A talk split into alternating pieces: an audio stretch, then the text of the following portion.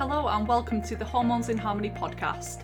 I'm your host, Vivian Allred, naturopathic nutritional therapist and hormone enthusiast. If you want to learn how to rebalance your female hormones, regulate your menstrual cycle, and reclaim your vitality, then you are in the right place.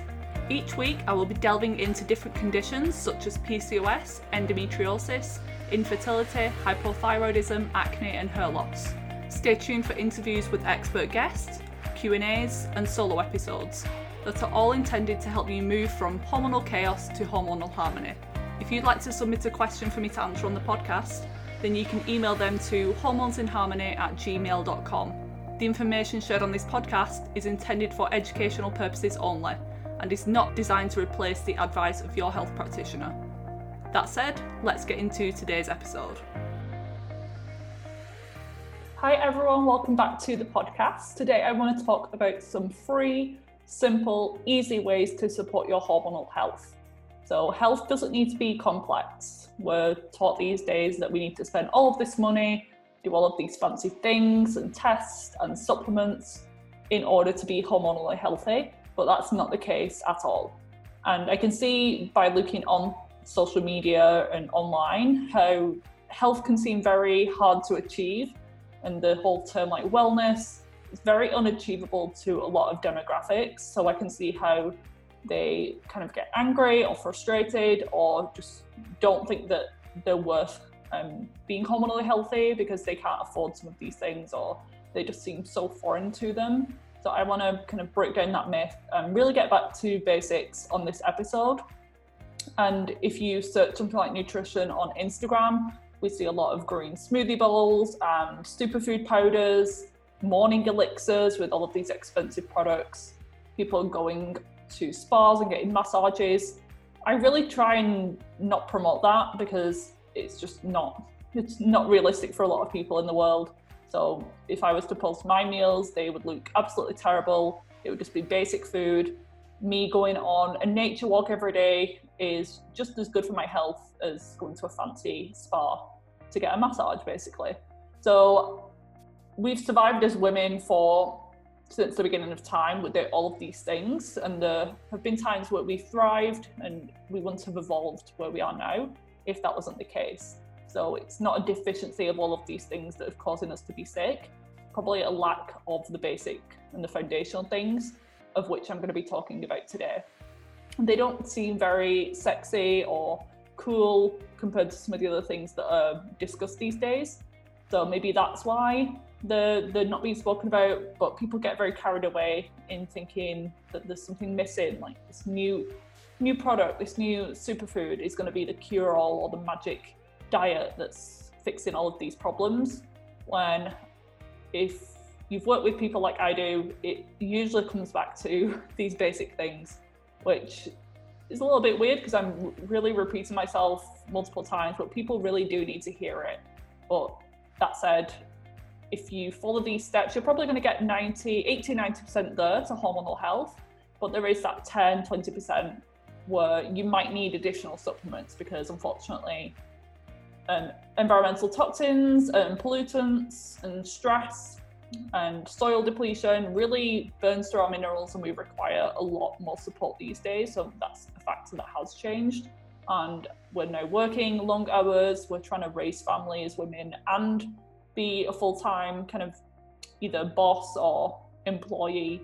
And back in the day, we used to just have one role, just being at home for the most part. So our bodies do require a little bit more support, but you can't go for some of those things until you've really address the foundations.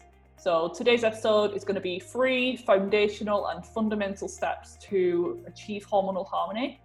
And you've probably heard me talk about these things a million times before, but it's for a reason. It's because these things absolutely work.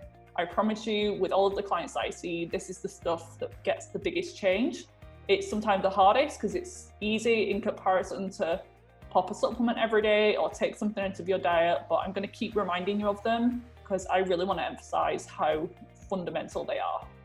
So, starting off with step one, it's getting more sunlight and nature.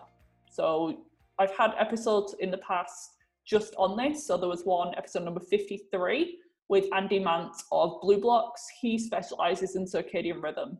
And because he noticed such a big difference and it was a game changer for his health when he started to optimize his circadian rhythm, which is kind of his internal body clock, he decided to create a company which offered blue light blocking glasses. One of my favorite products, health products there are. So if you are going to invest in something, it would be something like a pair of blue light blocking glasses.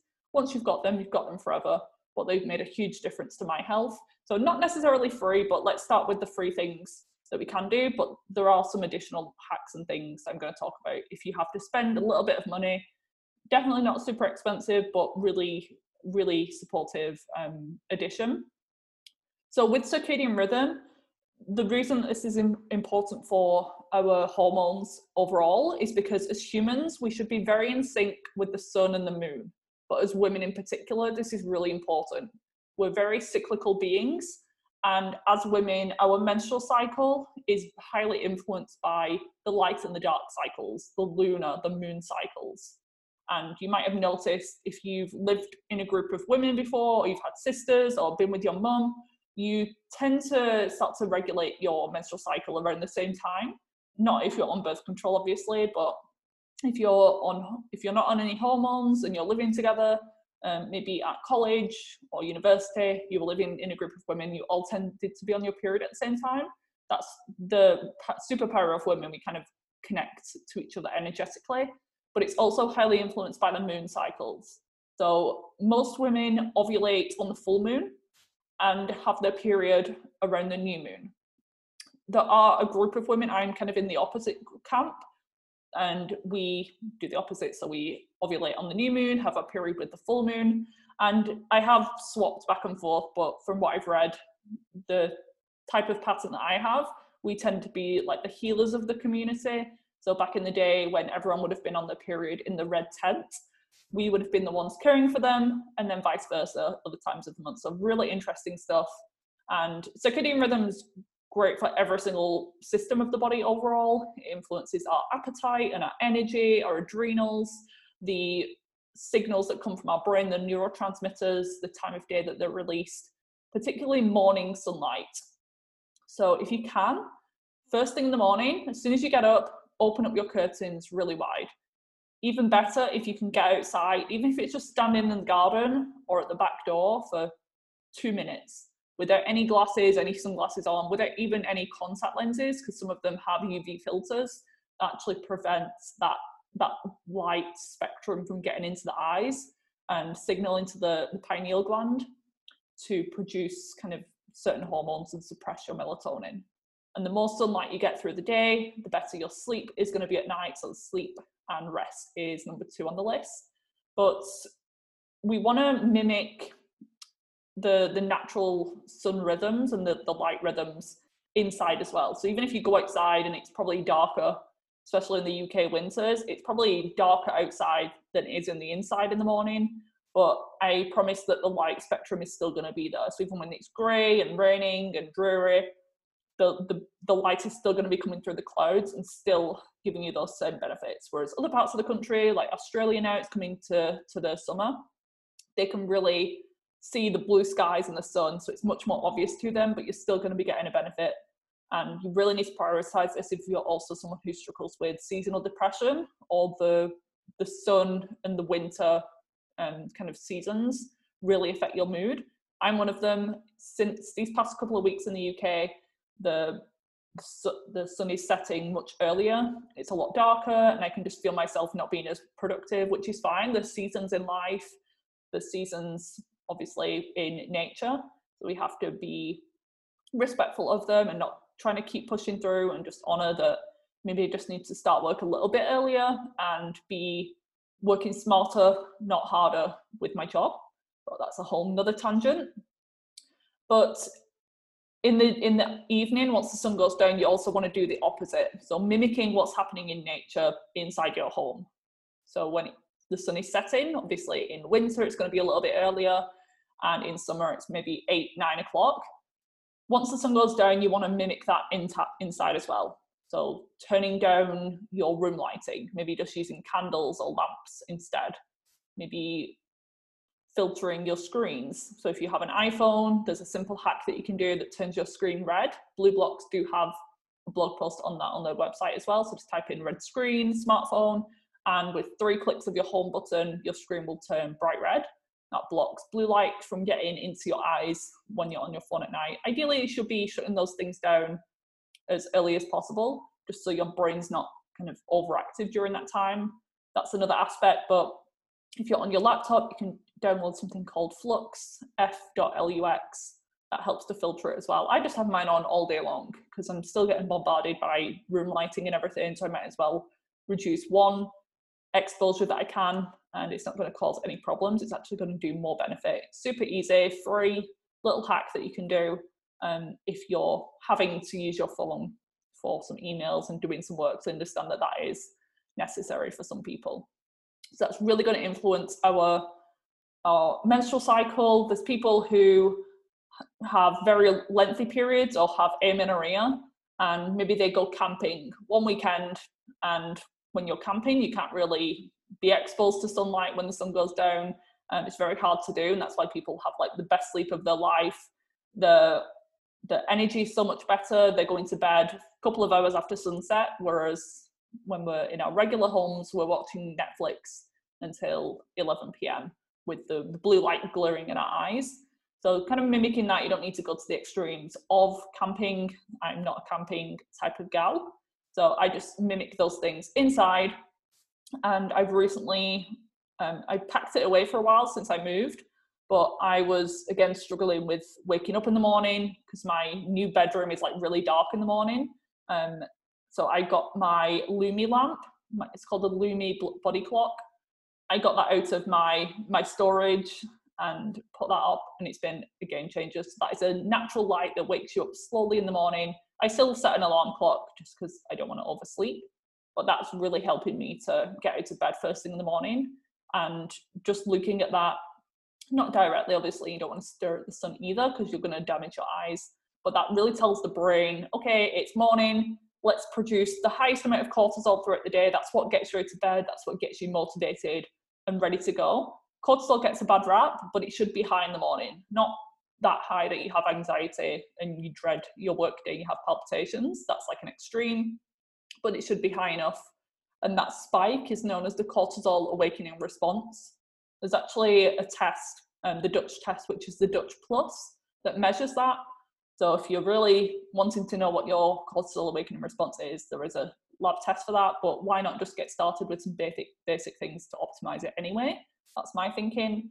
But the cortisol awakening response to that shoots up of cortisol first thing in the morning as soon as your eye, eyes open. That's very supportive and beneficial for the immune system. So it actually primes the immune system and it keeps any rogue or faulty immune cells at bay. So if you're someone struggling with autoimmunity or you have a family history of autoimmune conditions like psoriasis, lupus, rheumatoid arthritis, Hashimoto's, celiac, type 1 diabetes, etc., you should really be even more cautious of this. So I've got autoimmunity on both sides of my family. So my cortisol awakening response is a top priority, just in one of the things that helps keep my immune system nice and strong. And also in my sunlight and nature step, there's so many other benefits with putting your feet on the earth so getting the negative ions in the air that you breathe the forest bathing that you do which has been scientifically shown to reduce cortisol levels. There's a huge connection with stress um, and cortisol and your hormones so that's step three that we're going to come on to. But forest bathing is simply just walking in a forest or a woods or nature whatever you've got access to. Even if you're in the middle of new york city, you've got Central Park and some of the other parks available. So in cities, there are little parks available that you can just pretend that you're in the middle of nowhere um, and you're still going to get tons of benefits there.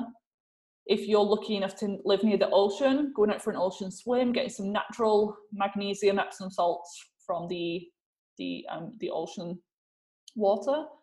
And we're so disconnected these days from the outdoor world. No wonder why chronic disease is on the rise. That's like one of many factors. Obviously, diet and food quality has completely changed, but I really think it's partly due to our disconnect with nature. Back in the day, we used to be outdoors maybe 90% of the time, and now it's completely flipped. And actually, indoor air is more polluted than outdoor air. So I know that car fumes and factories and all of that is really bad these days, especially if you're living in the city. But actually, indoor air is a lot worse in many places. So just another way you can just open your windows um, if the weather is nice and that permits, obviously. Just trying to bring some nature into your home. Maybe that's using plants. All pretty low cost, free things that you can do. Getting vitamin D throughout the year naturally from the sun. So not relying on supplements when you have a free resource for vitamin D. I know that if you have skin cancer risk and all of that, then you obviously need to be careful. But most people should be able to build tolerance to the sun throughout the year so that in the summer they can get healthy amounts of sun exposure, build up their vitamin D stores so that at this time of year, so September, October um, time, heading into winter, they don't completely tank in vitamin D throughout the winter months and end up depressed, joint pains, all of that. Vitamin D is actually more of a hormone than a vitamin. So this is because it affects every single cell of the body. It helps with immune modulation. So again, if you're someone with hyperactive immunity, allergies, autoimmune, it helps to calm that down. Whereas if you're someone with immune suppression, you're sick all the time, it will help to build you up. So it balances that seesaw. It helps with bone health. So if you're someone with amenorrhea, missing periods, you've been on the birth control pill with synthetic hormones for a number of years, then vitamin D should help you to improve your bone health because some of those other things, not having a period, having synthetic estrogen in the body, can really affect your bone health. Not now, but maybe 20, 30 years' time. And that's unless you do something about it. So, getting sun exposure, getting outside for a walk, combining that physical activity is amazing for bone health. And the, the vitamin D from the sun is well, sun exposure is so much better than a vitamin D supplement. So people think, oh, why can't I just take a vitamin D supplement? I don't really enjoy being in the sun. I'm working all day, but you still need to prioritize it because you're getting so much more than just vitamin D when you get natural sun exposure. You're getting nitric oxide production in the skin, which helps with vessel dilation, cardiovascular health. You're getting the UV rays, you're getting that light spectrum in the eyes to signal the melatonin production at night, the circadian rhythm balance so you can't just rely on supplements. Um, same with food. Yes, supplements may be necessary, things like magnesium for everyone, but the foundation of our nutrition should come from diet, ideally. So on to step two for hormonal health, three simple things to add in would be more rest and to prioritize sleep. This kind of goes into that whole body clock thing as well. So winding down in the evening, shutting off the blue light is going to help you get a better sleep um, and that's where we mainly heal. So throughout the day, we're kind of in breakdown mode. The body's just got so much to do, digestion of food, kind of moving around, all of that. Your your body is literally breaking down like muscle tissue and things and glycogen stores throughout the day. So in the evening, that's where we should be resting and healing. What if you're eating too late before bed, or you're not eating for hours before you go to bed, so your blood sugar's all over the place. Maybe you're really stressed. Maybe you're watching TV, scary Netflix film right before bedtime. You may be, be you may be in bed for eight hours, but are you actually getting the deep restorative healing sleep that you need? Probably not. A lot of people spend a lot of time in the light stages of sleep. So they're tossing and turning, maybe they're waking up to pee every couple of hours. That's not great. And if you're waking up unrefreshed, you're not getting good quality sleep, even if you're in bed potentially for eight or nine hours. So the sleep hormone melatonin is not just a sleep hormone, it's also a key antioxidant. So it helps with reducing inflammation, helping protect us from any cancerous cells in the body. So that's why people who work night shifts or have chronic insomnia, they have high levels of things like breast cancer and Alzheimer's because they're not getting that antioxidant effect from melatonin. And our body goes through different stages at night. So it's believed that that was between 10 p.m. and 2 a.m. are for physical healing, whereas the hours from 2 a.m. to 6 a.m. are more psychological. So that's where we tend to dream, that's where we tend to consolidate memories, process emotions. So ideally, the optimal sleep time for most people is between 10 p.m. and 6 a.m. Obviously, that can vary a little bit. So I try to be asleep by 10 p.m. just to give my body the best support I can. and I do tend to be more of an early bird, so I'm more productive in the day.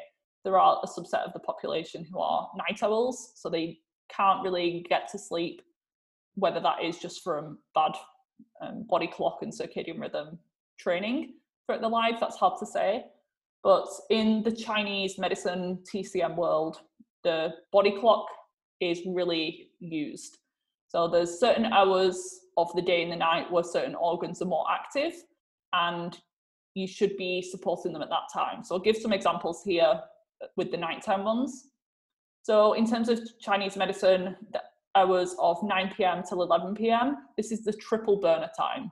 So this is when our metabolic and our endocrine health is the priority. And this regulates things like blood sugar and hormonal health. So if you're struggling with either of any of those things, so particularly PCOS, which is kind of my area um, I like to specialize in, then going to bed around that time as earlier as possible is best. Um, it's going to be really supportive. And then the hours between 11 p.m. and 1 a.m. is the, the gallbladder time. So if you're not asleep by that time, or if you're waking up at maybe like 12:30 a.m.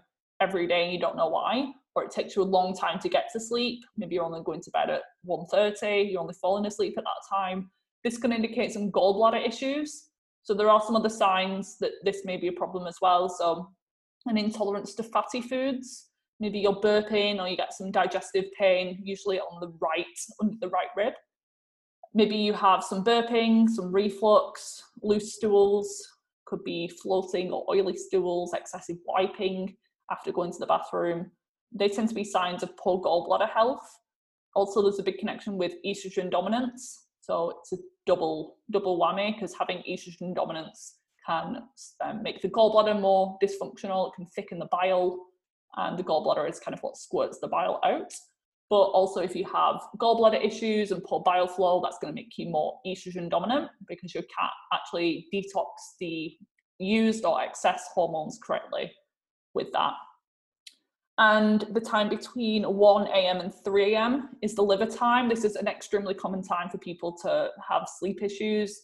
There's people who literally wake up at 1:30 a.m. every single morning and find it hard to get to sleep. So if that's you, this really indicates some sort of liver issue. I'm not talking about like disease in the organs here, by the way, just some some imbalances, something to focus on. And this could be blood sugar related as well. The liver is really involved in blood sugar regulation. So it could be that you need to stop eating so close to bedtime, or you need to start having a bedtime snack. It's all about playing around because everyone's very different, seeing what what works best for you.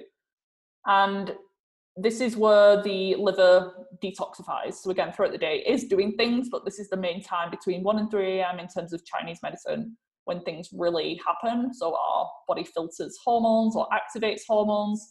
It gets rid of any accumulations throughout the day with just daily waste products from digestion, um, heavy metals that we breathed in, pollutants that we've been exposed to. It needs to get all of those out. So you can imagine if you're not going to bed until the early hours. You then need to fall into a deep sleep and then maybe you've missed this whole entire time. So a one-off, it's not going to be too much of a problem. But if this is happening chronically, then you can see where issues start to happen. And some other signs that your liver might be a little bit dysfunctional could be bloating. So think any digestive symptom, reflux, bad breath, skin issues, um, having a yellow tinge to the skin, or just rashes, sensitivities to foods or chemicals, lots of things. I think the liver does like 500 things. So if that's not happening well, you can see how that can affect every single body system in some way. And that is the time where these organs are most active or regenerating. And yeah, if you're if you're symptomatic or wake up during that time, then it may be something to focus on. So the other part of this point was more rest. So I've lumped them in together because they're kind of the same thing. But when we sleep, we're obviously resting, but I want you to rest more during the day as well. Especially as women, as I said at the start, we live in such a fast paced and different lifestyle to what our genetics expect. In such a short amount of time, even in the past 50 years, the female, the expectations of females has completely shifted to what it used to be. And we're living in a very masculine energy now, which is fine for some people or for certain durations of life. We have to hit the word, but hustle and get things done. Um, but we there is a way around it. We can learn to work smarter, not harder. We can learn to respect things like the menstrual cycle, which I do want to touch on as well, where we're at in our cycle, um, honor the times that we have the most and the least energy. So don't just reach for a cup of coffee and adaptogen when you're tired. You need to honor your symptoms and not just push through. Listen to your body while it's giving you these messages before it starts screaming at you. Um, because some people literally wake up one day and their body's so exhausted because they've either ignored or not paid attention to the symptoms for that long that they have chronic fatigue syndrome and can't get out of bed. And some people think that that just randomly happens and they didn't get any feedback from the body, but I can guarantee there was some messages there that weren't honoured. So step number three is stress management and or a self-care practice. So this is different for everyone. If I was to tell one client to do an hour of meditation in the morning, if they've got three kids, they're at work at 9 a.m. all day and they're stressed out their mind, that's not going to work. That's actually going to become more of a stress to them. So it needs to be something that you enjoy, something that you will be consistent with as well. So I'd rather you do five minutes every like three times a day than one hour, but then you're stressed and running around like a headless chicken for the rest of the day. I know the consistency one is going to work so much better.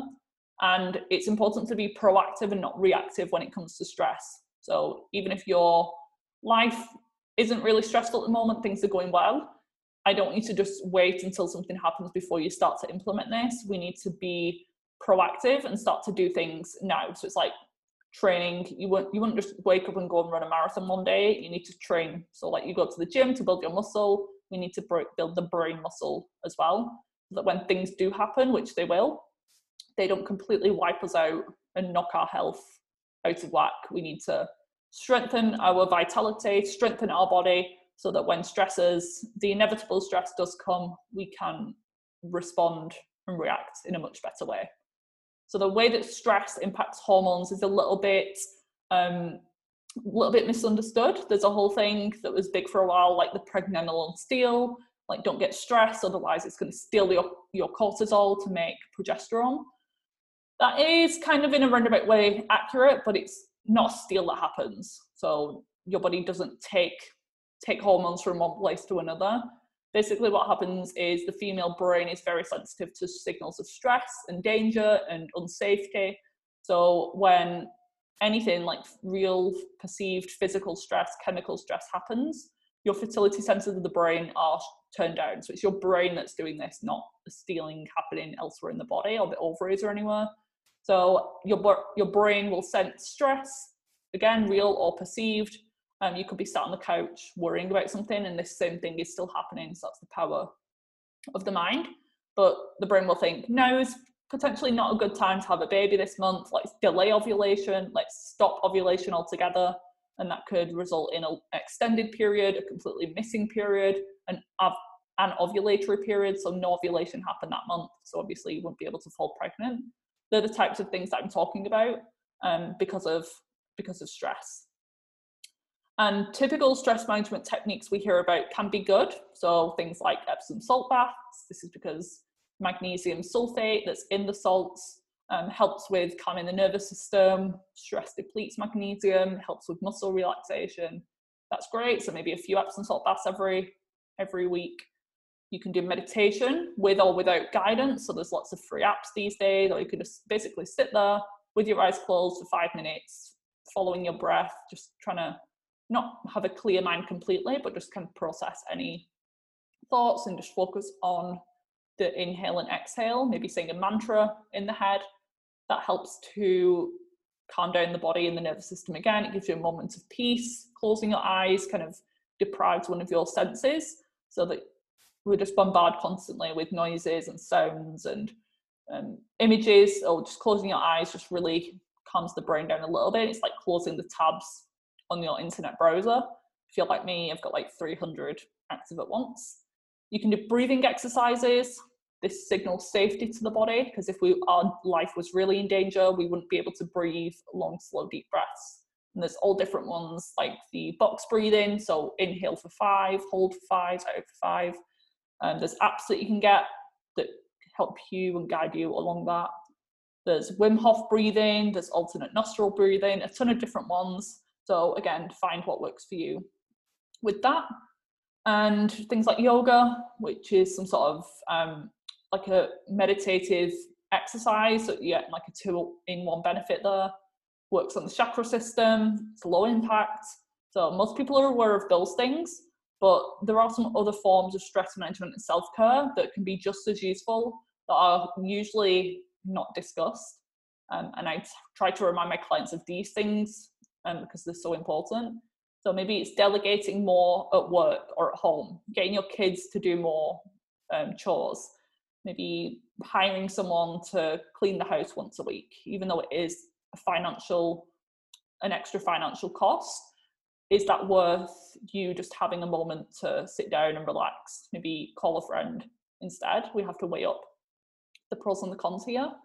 It could be turning off social media after your dinner time and blocking people who make you feel um, bad about yourself or you, you come off social media feeling guilty or left behind in the world.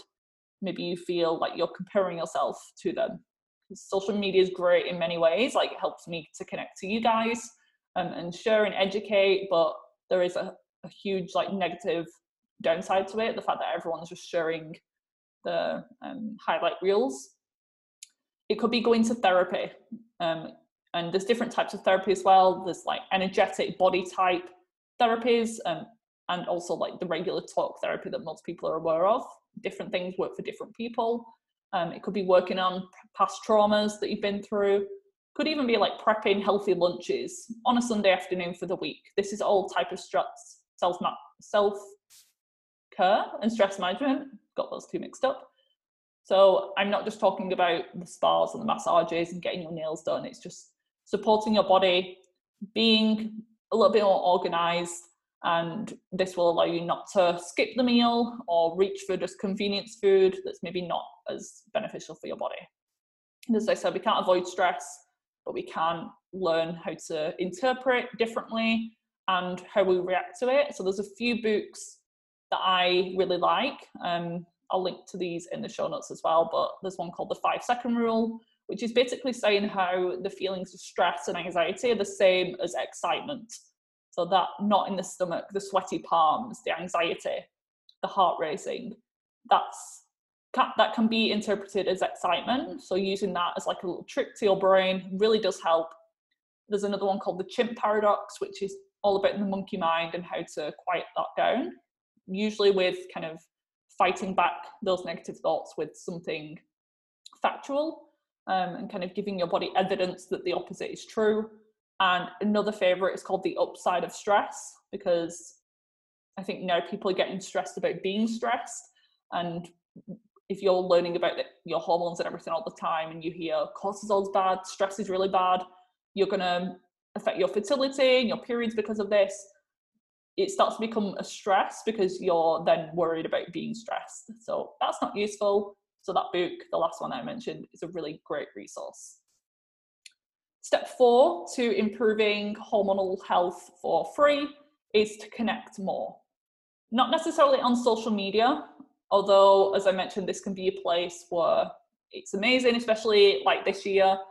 We've we wouldn't have been able to get through it probably without um, phone calls to friends and Zoom and Skype meetings with our families.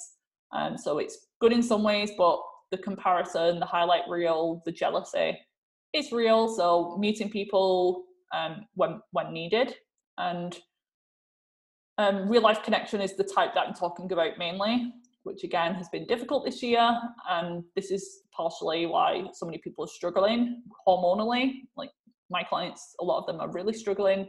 Um, depression is on the rise, anxiety is huge, and it's going to be a big transition and learning curve to get back to some sort of normality and who knows when that's going to be.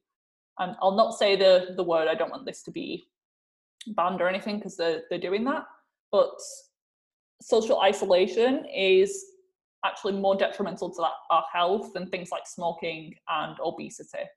So this this is huge. Like this is why um, i'm talking about this because people are obviously more anxious and more stressed but it's partly because of the fact that they're not seeing people and we really didn't we didn't realize how big it was even like the most introverted people we didn't realize how much we do need physical interaction social connection. Our genes literally expect it and we didn't realize the importance of it until it's gone.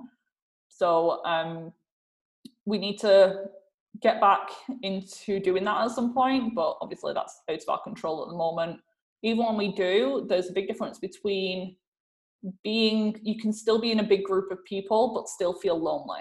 So just have a think now what what relationships are you going to be going back to? Are your are your conversations with your friends more surface level? Is there anyone that you can really share your feelings with and ask for advice? So that is something to think about as well. And as women again we're coming back to women because this is the women's health podcast on hormones so men are a little bit different but women, when stressed, um, we tend to we tend to tend and befriend. So that's our coping mes- mechanism to stress. This is because oxytocin, the bonding, the loving hormone, reduces cortisol. And this is why caring for animals, petting a dog. I, I've been really debating getting a dog recently. I'm just in a very nurturing, loving mood, but I'm weighing up the pros and cons with that because I'm in an apartment. It's raining all the time recently and yeah i'm quite busy throughout the day so that's my dilemma at the moment. If anyone's got any, any advice on having a dog in an apartment please let me know. And being in romantic relationships as a woman also positively impacts your hormonal health. As long as it's a good relationship obviously if it's abusive or um, yeah there's any issues there then that's probably going to provide the opposite but intimacy feeling supported by a masculine energy as a woman as a female is one of the best things for our well-being. And there's people who get into a relationship and the cycles normalize the chronically low estrogen regulates they start ovulating again whereas there's people in really bad stressful relationships trying to conceive just because they think it's the right thing to do. They've been wanting a baby for a couple of years but it's not a good relationship they split up they find someone else and immediately they get pregnant so there is that energetic side of things as well and I recently spoke about that with Amy Ropp on the podcast. And I'm this is obviously with same-sex couples there's a little bit of a difference here, but one of you is going to be more masculine in energy-wise, so that kind of still uh, is still relevant. And I'm all for equal rights with females, but we do have to honour that there are physiological differences between men and women. We have to respect that and honour that.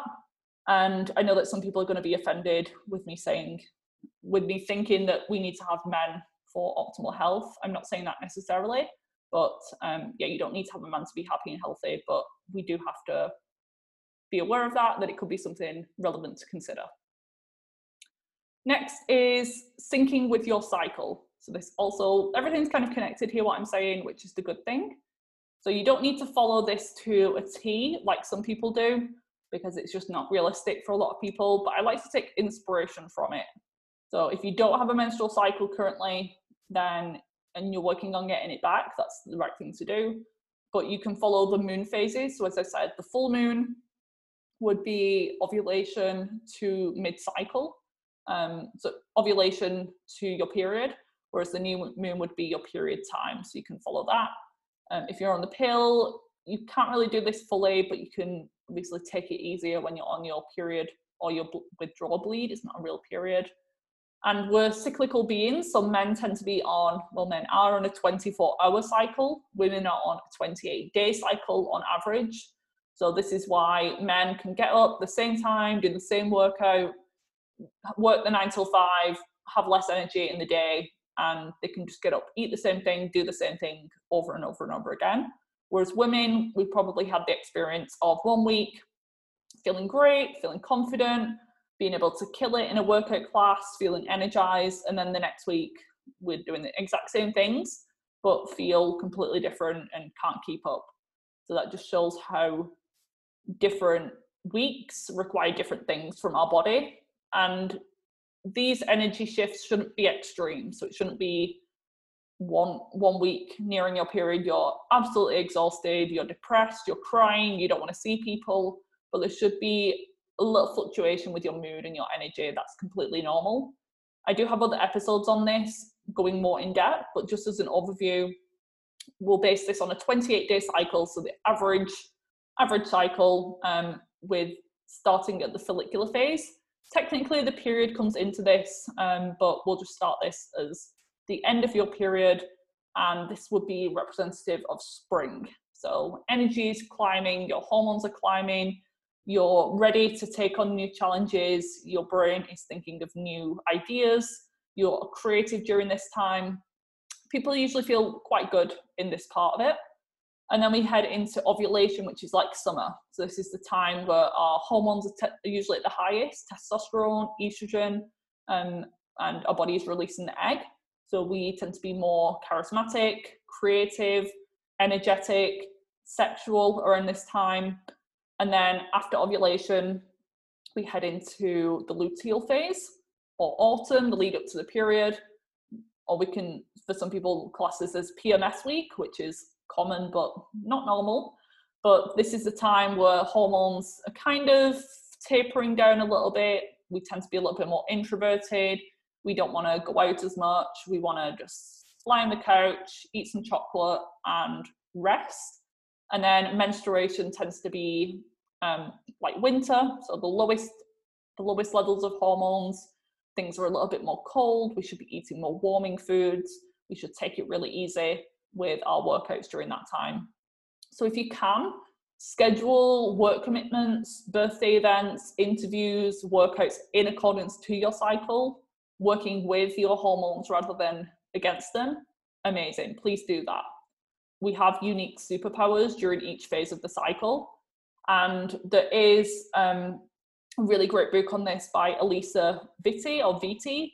She, I forgot the name, I think it's called In the Flow. That's a really good one. She literally plans her life around it, uh, I think. So we don't need to do anything like that necessarily, but you can start to track your cycle if you aren't already. So there are some devices like the Daysy Fertility Monitor, Natural Cycles, OvuSense, to see exactly when you are ovulating because for some people it's day 14 which is like textbook whereas some days it's 20, day 21 so the devices will um, usually temperature in the mouth but the OvuSense is like a vaginal temp one usually better for fertility and when you're trying to conceive so maybe look into the other ones otherwise um, but there are some apps as well but you can't use an app to determine ovulation without also using temperature charting, fertility awareness signs, etc. So if you're using it as contraception or to plan a pregnancy, then it's not going to be 100% accurate just using an app. But the, my favorite one is called My Flow, and again, that's by the same author, Alisa Vitti. And then using your period as feedback, so this comes under the cycle syncing aspect as well, or your monthly report card.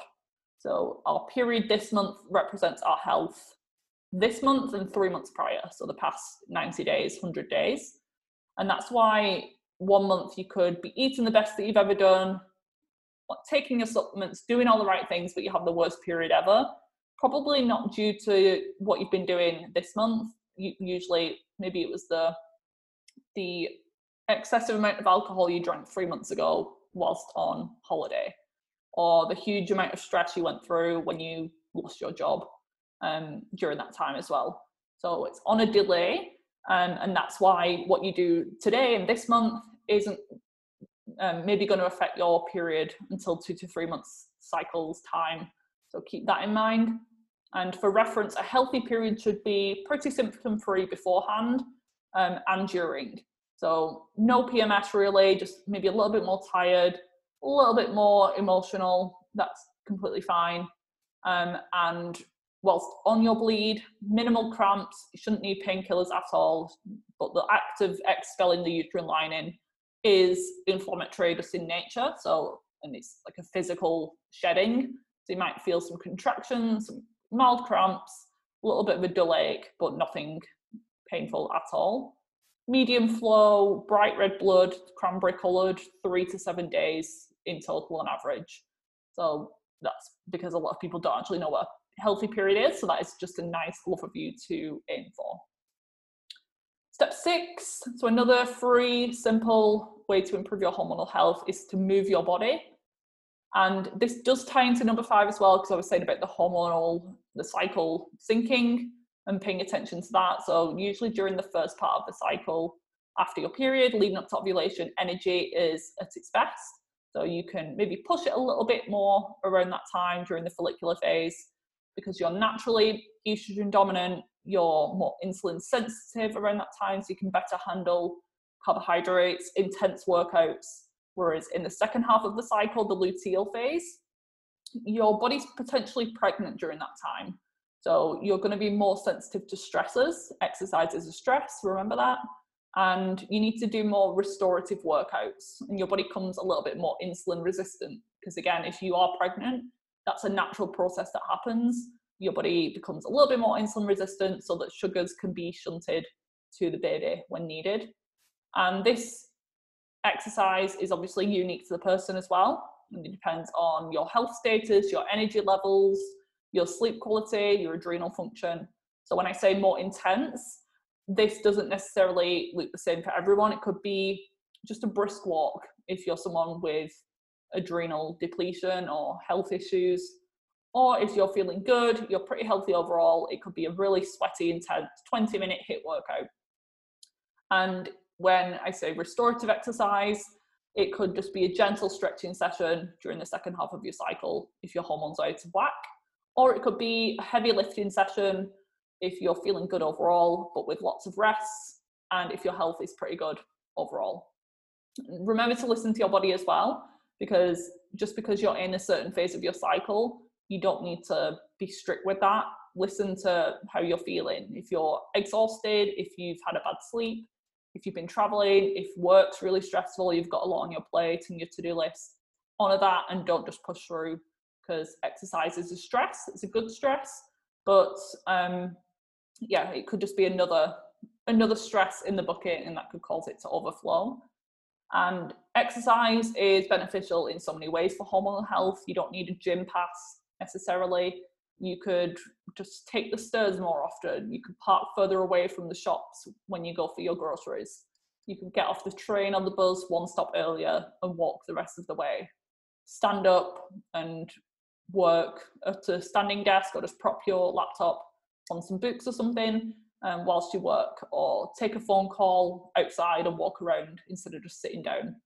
And if you are someone who just does a 60 minute workout in the morning but for the rest of the day you're sat down, that's only marginally better than someone who's a couch potato, which is sad to think, but I'd rather you be someone who lives an active lifestyle. So think of all these people in Europe, not usually the UK, but places like France and Italy. A lot of them don't do like a traditional workout class. They're just like on their feet all the day, all day. They're moving around, and a lot of them are physically healthier than people who just kill it at the gym for an hour and then just sit on their bum for the rest of the day. And muscle mass, because of the workouts that you're doing, ideally, like strength, more strength training than chronic cardio, is going to help with the um, insulin sensitivity, the blood sugar balance, which is coming up next, mental health, circulation. It helps to get your hormones to where they need to be, and blood flow to your uterus, your ovaries, etc. And sweating helps with detoxification of some of these hormone disrupting chemicals. So that's how it's going to support your your hormones. But the types of exercise is a little bit different for everyone. So you need to find what you enjoy, what you'll actually do, and what best supports your hormonal health and where you're currently at in your cycle. So last but not least is supporting that blood sugar balance. So noticed I did a lot of lifestyle ones first, but diet is foundational, so this needs to be addressed. And your endocrine system, so your hormonal system, its number one job is to actually regulate your blood sugar and glucose levels. So I'm going to use those terms blood sugar, blood glucose interchangeably. They're basically the same thing. So that's the priority of your hormonal system is to keep your blood sugar regulated, to fuel your brain with glucose. So if you're not even doing that well, and if it's not well balanced, your body doesn't see your periods and your skin and your fertility as a priority. So that's why blood sugar control is so important. And at a very simple level, the easiest way to start improving your blood sugar control is to have protein, healthy fats, and carbohydrates at every meal that you have. So, an example of a protein, I think most people know, would be like eggs or chicken or fish. a healthy fat would be like avocados or grass-fed butter, coconut oil, and carbohydrates would be fruits or sweet potato, beets, brown rice if you're someone who does grains. And if you're very dysfunctional with your blood sugar, you might need to eat, start off by eating every few hours, like every two to three hours for some people. So this would be three meals, two or three snacks throughout the day. But it's not a good sign of blood sugar control because ideally you should be able to go much longer between meals. And I think most people eventually should be ending up on three square meals a day, um, in my opinion. And another focus should just to be avoid the crap. So inflammatory oils, sunflower oil, canola oil, safflower, soybean oil, all of those things usually found in um, processed and packaged foods, takeaways, all of that refined sugars, artificial sweeteners, which mess with our insulin. So they don't necessarily affect our blood sugar, but they do affect our fat storage and our um, appetite. Fake meats and fake proteins, so Tofurky or Beyond Meat, whatever it's called, the burger, just not real food. So stick with as organic as possible, things fresh from the ground, things that your grandparents would recognize as food. That's going to be a really good starting point carb tolerance is very bio-individual to the person. So if you're someone with, let's say, PCOS, insulin resistance, you're obese, and you live a sedentary um, lifestyle, you're going to tolerate and need a lot less carbohydrates, not zero, but a lot less than someone who is active and lean and metabolically healthy. Plus, different types of carbohydrates suit people differently as well due to things like genetics and gut health and your microbiome.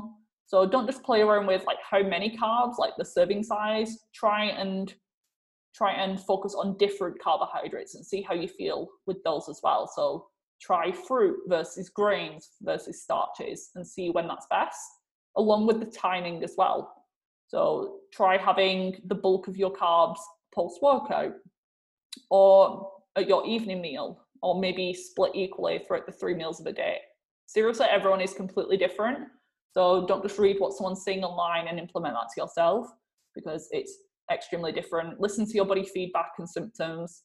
So if you're feeling tired after meals, it could be that you're eating too much carbohydrate, maybe not enough protein. It could be that you get blood sugar crashes between meals. That tells me either you didn't eat enough food or enough of one particular macronutrient maybe you're getting headaches um, throughout the day as well. That could be signs of blood sugar, as can anxiety, um, mood, like irritability. These could all be signs of a blood sugar fluctuation.